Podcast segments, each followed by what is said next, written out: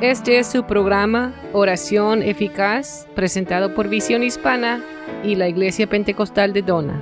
Ahora con ustedes, las hermanas Silvia Sánchez y Adela Flores. Dios los bendiga, hermanos, en este día. Ah, estamos uh, en este día que Dios nos ha dado y, este, le damos gracias a Dios por permitirnos estar una vez más en, en nuestro programa, ¿verdad? Oración eficaz.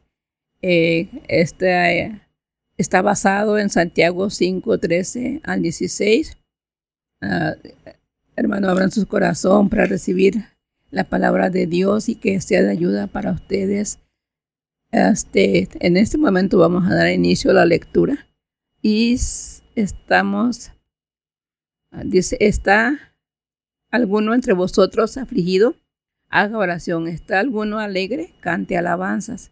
¿Está alguno enfermo entre vosotros? Llame a los ancianos de la iglesia y oren por él, ungiéndole con aceite en el nombre del Señor.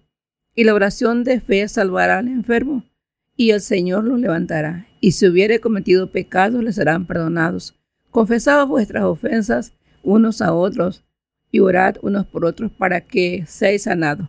La oración eficaz del justo puede mucho. Gloria al Señor, les habla la hermana Silvia Sánchez deseando que se encuentren bien a través de estas situaciones que estamos pasando en estos días. Que la mano del Señor nos proteja, nos cubra de tanto peligro, que nos aparte de todo lo que nos eh, puede venir eh, damos gracias a nuestro Dios porque nos permite estar una vez más en nuestro programa Oración Eficaz. Eh, ya nuestra hermana este, habló de, de lo que se trata este programa, de la oración. Y ese es un punto muy importante en el cual nosotros queremos hablar. Cada vez que tenemos nuestro programa es nuestro deseo, nuestra intención es de que aprendemos a orar para que nosotros podamos orar, así como los discípulos fueron con Jesucristo y le, le dijeron al Señor, Señor, enséñanos a orar así como Juan enseñó a sus discípulos. Y cuando nosotros vemos eh, eh, en la Biblia, cuando estas palabras que estoy hablando, ¿verdad? Ya lo hemos este, hablado otras veces, pero como nuestro enfoque es de la oración, es importante repetirlo, es importante eh, recalcar la importancia de la oración, porque así como les estoy este, diciendo que este, los discípulos querían aprender a orar así como Jesucristo oraba, y esto se encuentra en Lucas 11, cuando Jesucristo estaba orando, dice que vino uno de sus discípulos y le dijo, enséñanos a orar. Es importante la oración, porque es este, esta manera de, cómo oraba el Señor, ellos fueron impactados. Porque el Señor oraba, porque el Señor eh, siempre este, tenía la respuesta correcta, era porque oraba el Señor Jesucristo siempre contestaba correctamente a las preguntas que le hacían. Y lo más importante para nosotros hoy en día, aprender a orar, es por qué tenemos que orar, por quién tenemos que orar y cuándo tenemos que orar y en qué tiempo tenemos que orar. Todas esas preguntas vienen a nuestra vida porque muchas veces eh, digo yo, ¿verdad? Porque eh, en lo personal decía, pues yo sé que orar es este pedirle a Dios por algo, pero cuando uno está sin experiencia, a veces pensaba yo, pues ¿por qué voy a orar? No, no sé qué orar, no sé qué pedir. Estaba así mi mente tan cerrada a lo que era la oración que no comprendía cómo tenía que orar. Por eso es bien importante la oración porque orando es, es aprender a orar, a hablar con Dios. La misma oración nos ayuda a aprender a orar. Ah, porque cuando oramos a Dios le empezamos a pedir, Señor, enséñame cómo pedir, enséñame cómo hacerlo. Y esto es importante, porque si así como yo estaba, que no sabía cómo empezar y cómo eh, estar intercediendo por otras personas, esto e, es lo que me hace pensar que también hay personas que están igual que yo en, ese tiempo. Pero ahora le gracias a Dios que podemos compartir esta experiencia para poder compartir eh, esta enseñanza. Es importante tener experiencia en cuál fue la razón por la cual yo tuve que aprender a orar. Por mis problemas, por mis dificultades, por cosas que me han venido a mi vida. Entonces, eso es cuando nosotros aprendemos a orar. Así es, porque ah, como los apóstoles ¿verdad? miraban a, los discípulos miraban al Señor, ¿verdad? Como oraba, ¿verdad? Que Jesús era una, tenía una vida de oración. Ellos, ellos miraban ese ejemplo en él, ¿verdad? Y tal vez no sabían hacerlo, este, Ah, yo no digo que no oraban, me imagino que oraban, ¿verdad? Pero es como todos cuando comenzamos, que, que nunca hemos sido inculcados en la oración a orar, ¿verdad? Que, que tengamos, por ejemplo, yo no conocía el ejemplo del Padre Nuestro, ¿verdad? O sea, yo oraba a mi manera, ¿verdad? Con mis palabras, con lo que a mí, como, estaba, lo que estaba en mi mente, ¿verdad? pero vemos que cuando leemos la palabra de Dios y sabemos cómo orar, tenemos una manera, un, ahorita, ¿verdad? El ejemplo que tenemos del Padre Nuestro, pero así sabemos cómo pedir, ¿verdad? Esa es una guía, ¿verdad? Que de cómo comunicarnos con Dios, de, y, me imagino que los, los discípulos igual, miraban cómo oraba el Señor, que a veces oraba públicamente, a veces oraba privado, ¿verdad? O sea que privadamente que eh, oraba cuando oraba por, por él mismo, cuando oraba por, por intercedía por otras, por otras personas, ¿verdad? Y, este, y así es que vemos que, que no aprendemos, no, no, no sabemos orar, pero cuando nos enfocamos y queremos hacerlo con la ayuda de Dios, lo logramos. Como por ejemplo, tenemos este, este versículo, ¿verdad? De, se dice cuando Jesús anuncia la negación de Pedro. Jesús dijo a Pedro, ¿verdad? Eh, eh, voy a leer el versículo, dice, y es en Lucas este, 20, 31, y dice así, dijo también el Señor, Simón, Simón, he aquí Satanás os ha pedido para zarandearos como a trigo. Pero yo he rogado por ti que tu fe no falte, y tú una vez vuelto confirma a tus hermanos.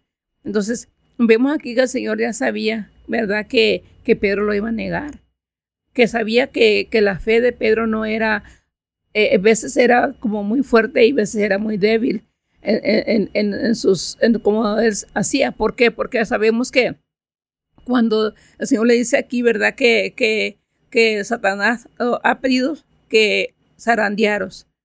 Queremos decir, ¿verdad? Y si lo compara con el trigo, ¿verdad? Con el trigo, porque cuando el, el aire, el viento mueve el trigo, lo mueve para bien fuerte, lo, lo ladea, lo hace para ahí para acá, para para acá. Entonces, por eso, ¿verdad? El, el Señor le hace esa comparación, porque sabía que iba a llegar un momento en que Pedro lo iba a negar. Y el Señor, antes que eso sucediera, ya lo sabía y oró por él. Dice, he ha rogado por ti. Porque la oración es, es, eh, eh, este, significa, ¿verdad? Orar, es, eh, es, pedir, ¿verdad? Y este, y entonces sabemos que, que orar es, es, es, implica eso, petición, súplica y ruego. Esa es la oración. Entonces el Señor le dice, he rogado por ti, o sea, he orado por ti. ¿Por qué? Porque sabía que iba a llegar el momento en que Pedro se iba a sentir débil de su fe. Pero le dice el Señor, cuando regreses, cuando vuelvas, confirma a tus hermanos. ¿Qué quiere decir? Confirma a tus hermanos, afirma, que se afirmen en la fe.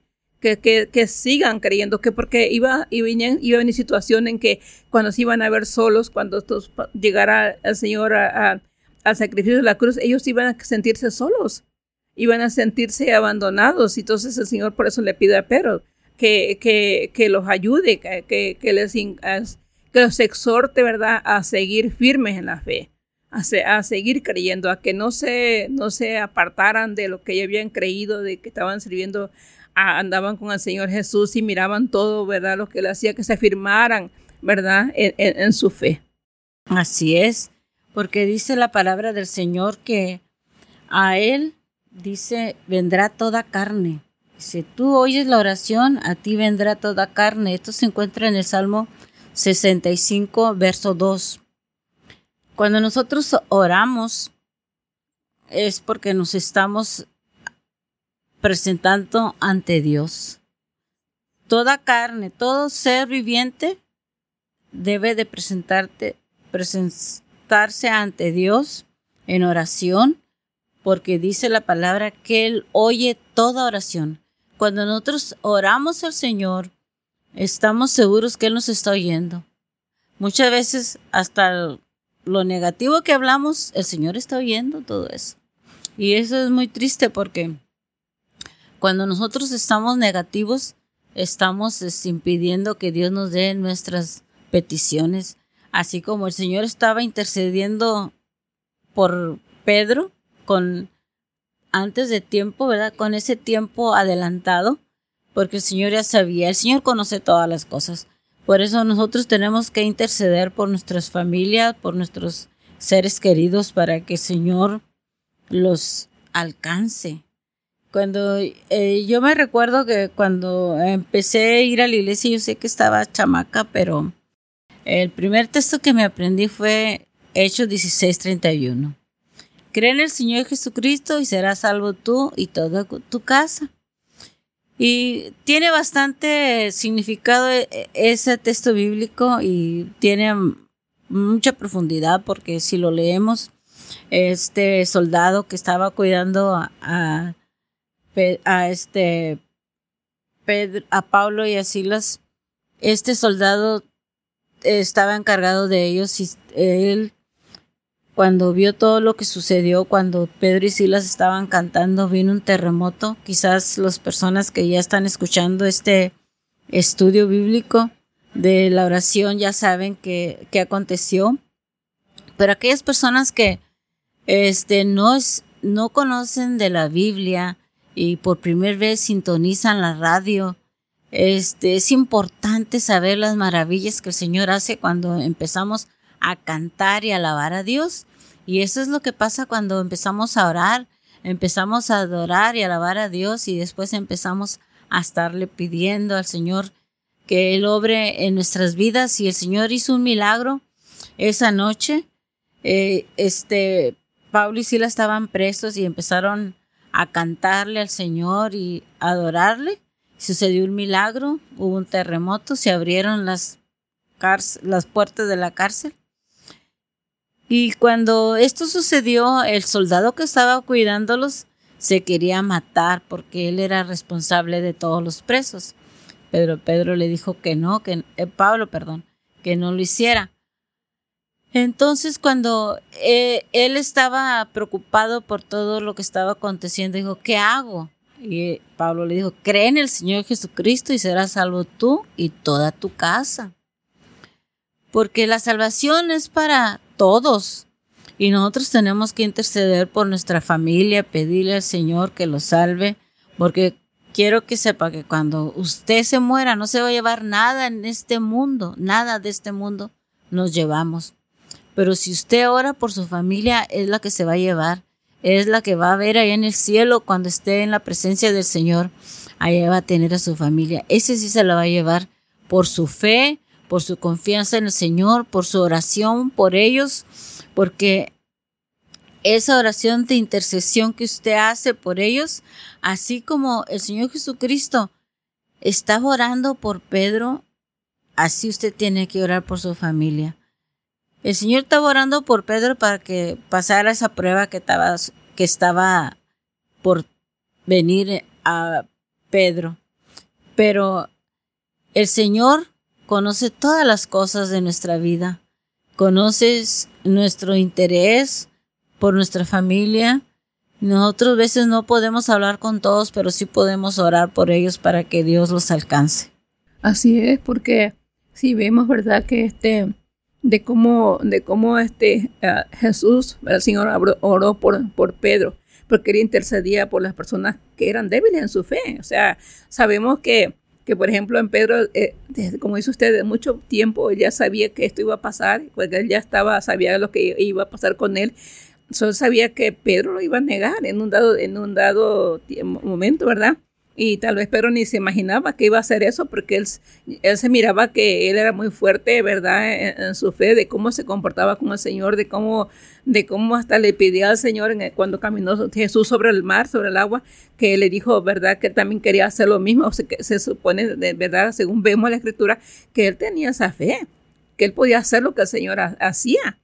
Pero sin embargo, cuando él quitó la mirada de Jesús, ¿qué pasó?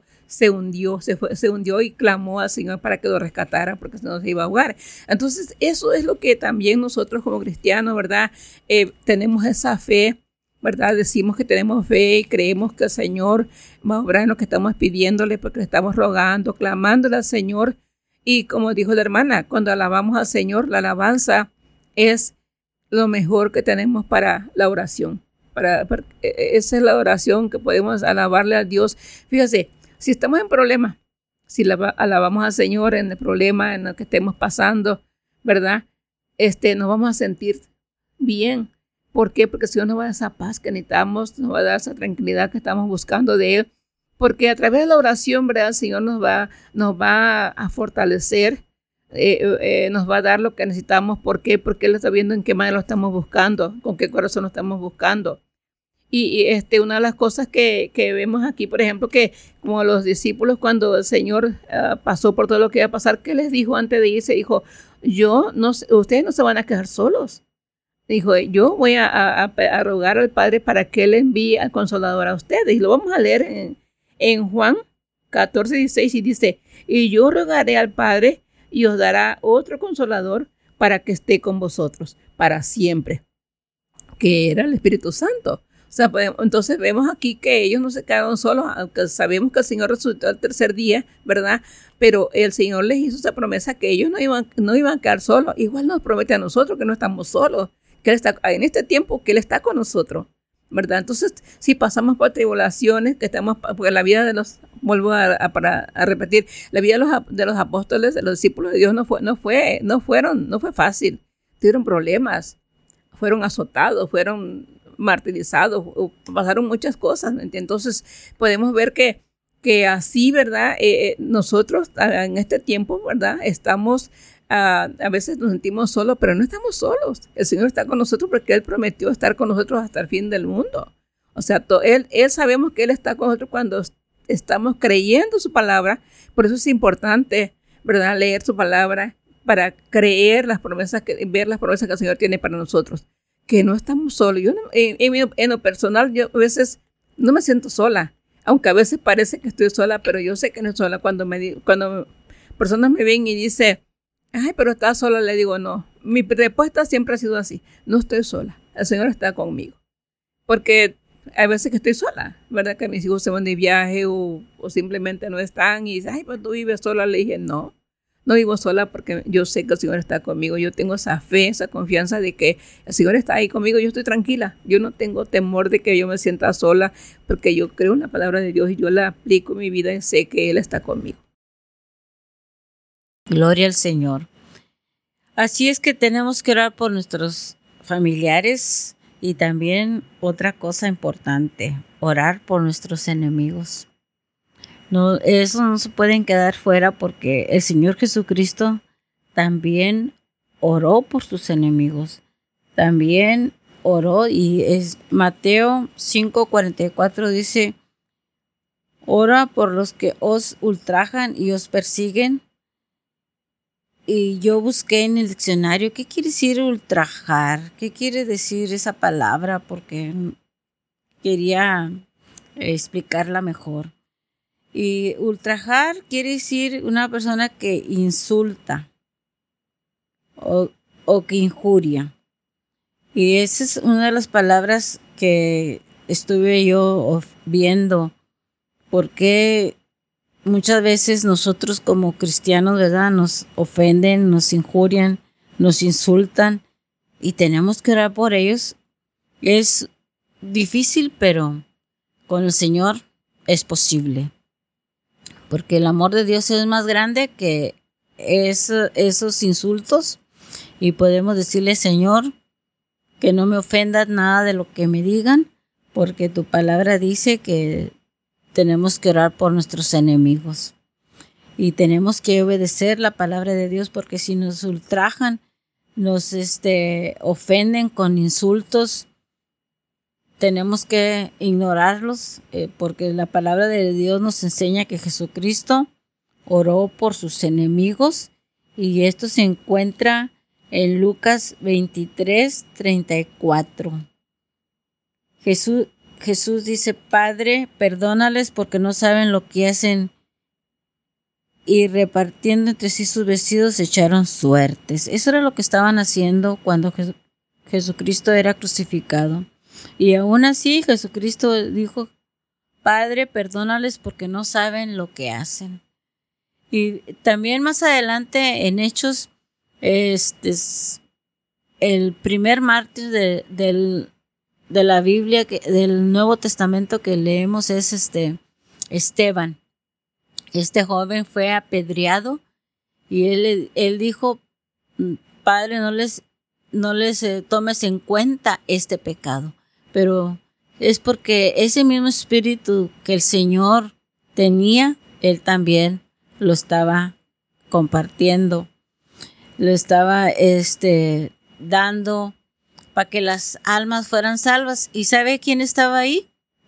Dice la palabra de Dios que estaba un joven agarrando, deteniendo la ropa. Ese, este, era Saulo, el que estaba agarrando las ropas de Esteban cuando fue apedreado. Entonces podemos ver que la palabra de Dios sí tiene respuesta. Ya ve, Pablo fue un hombre que se dedicó a compartir el Evangelio con un amor tan grande porque él sabía cómo se comportó, él sabía cómo estaba. Y entonces vemos en la palabra de Dios cómo es que por esa oración que hizo Esteban se salvó Pablo. Y esa oración que fue tan este, importante. Y lo voy a leer para que usted también este, pueda eh, seguirme con lo que le estoy diciendo. Esto se encuentra en Hechos 7, 42. Eh, cuando nosotros estamos leyendo, ay, perdón, cuando nosotros estamos leyendo la historia de, eh, de Esteban, es, es una, se encuentra en el Hechos 7,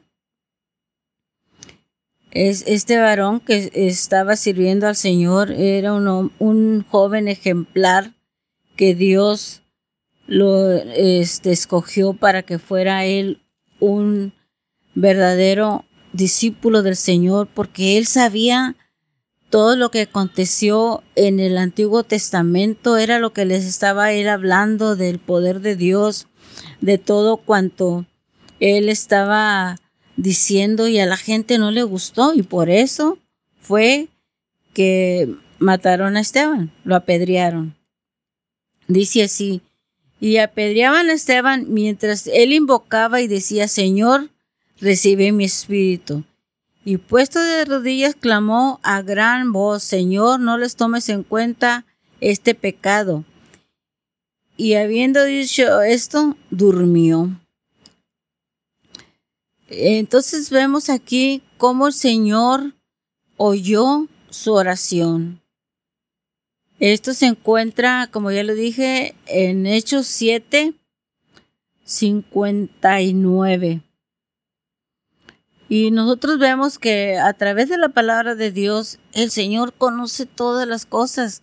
Ah, y lo que le comenté del joven que se encuentra en el, en el 58, que dice, y, él, y echándole fuera de la ciudad le apedrieron y, le, y los testigos pusieron sus ropas a los pies de un joven que se llamaba Saulo. Entonces vemos aquí cómo la oración de este joven Esteban eh, pudo ser contestada. Dios, Dios es tan misericordioso que aunque Pablo estaba ahí y ya sabemos la historia, cómo se comportaba eh, Pablo antes de que fuera ese gran hombre de Dios, era celoso de su religión y por esos celos religiosos estaba en contra del nombre precioso de Jesucristo. Pero por ese mismo celo fue que amó mucho a nuestro Dios. Y ese, e, ese hombre ahora testifica de las grandezas de Dios. Y hoy en día, todos aquellos que nosotros hemos reconocido a Jesucristo como Señor y Salvador de nuestras vidas, es porque Pablo es el apóstol de los gentiles. Gloria a Dios. Hay que seguir adelante, vamos a seguir hablando de cuándo tenemos que orar. ¿Cuándo es, es cuando nosotros tenemos que orar en nuestros problemas o en nuestras necesidades? Porque eh, hay diferentes maneras, ¿verdad? o sea, de la necesidad de la oración, de que oramos, por ejemplo, ahorita, por todo este problema que está pasando, ¿verdad? Muchas personas están unidas en oración, muchas iglesias están orando por este problema que está pasando. ¿Verdad?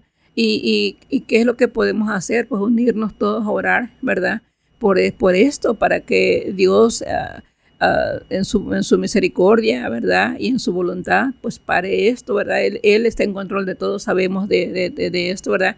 Pero sí podemos ah, orar a Dios para que, para que todo esto pase y, y pues que ya no, la gente ya no esté muriendo, ¿verdad? Pero como le digo, nosotros no vamos a, somos los que movemos la mano de Dios a favor de, de las personas, porque si oramos, ¿verdad? El Señor va a hacer su voluntad, como lo hizo aquí, ¿verdad? Cuando, como dice que cuando estaba orando él en el, en el, en el monte Sinai, en el monte de San Maní, cuando él iba, sabía que iba a ir al a la, a la cruz, ¿verdad?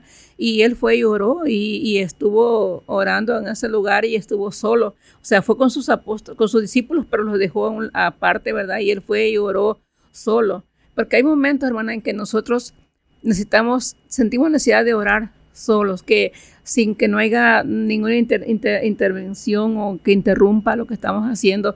Y, y sentimos la necesidad de, de, de estar solos, de estar como dicen, privado en ese momento, ¿verdad? Orando.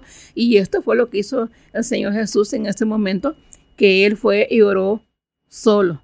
Llevó a sus discípulos y dijo, espérenme aquí, ¿verdad? Y Él caminó, dice que, que dice que, dice que Él se apartó de ellos, y lo vemos en uh, versículo, versículo 42 de, de Lucas, dice, y se apartó de ellos a distancia como de un tiro de piedra y puesto de rodillas oró.